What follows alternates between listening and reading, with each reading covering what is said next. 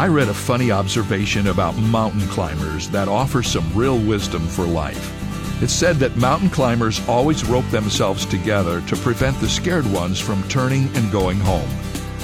Life, like mountain climbing, can definitely be scary at times, and it sure helps to be roped together with some folks who are stronger. The New Testament exhorts Christians to gather together in groups, to encourage one another in love and good works, and yes, to hang in there when the going gets tough. If you're not a part of a community of fellow Christians who have a strong spiritual rope, well, you should be. This is David Jeremiah, encouraging you to get on the road to new life. Discover God's reasons for community on Route 66. Route 66, driving the word home. Log on to Route66Life.com and get your roadmap for life. Route 66. Start your journey home today.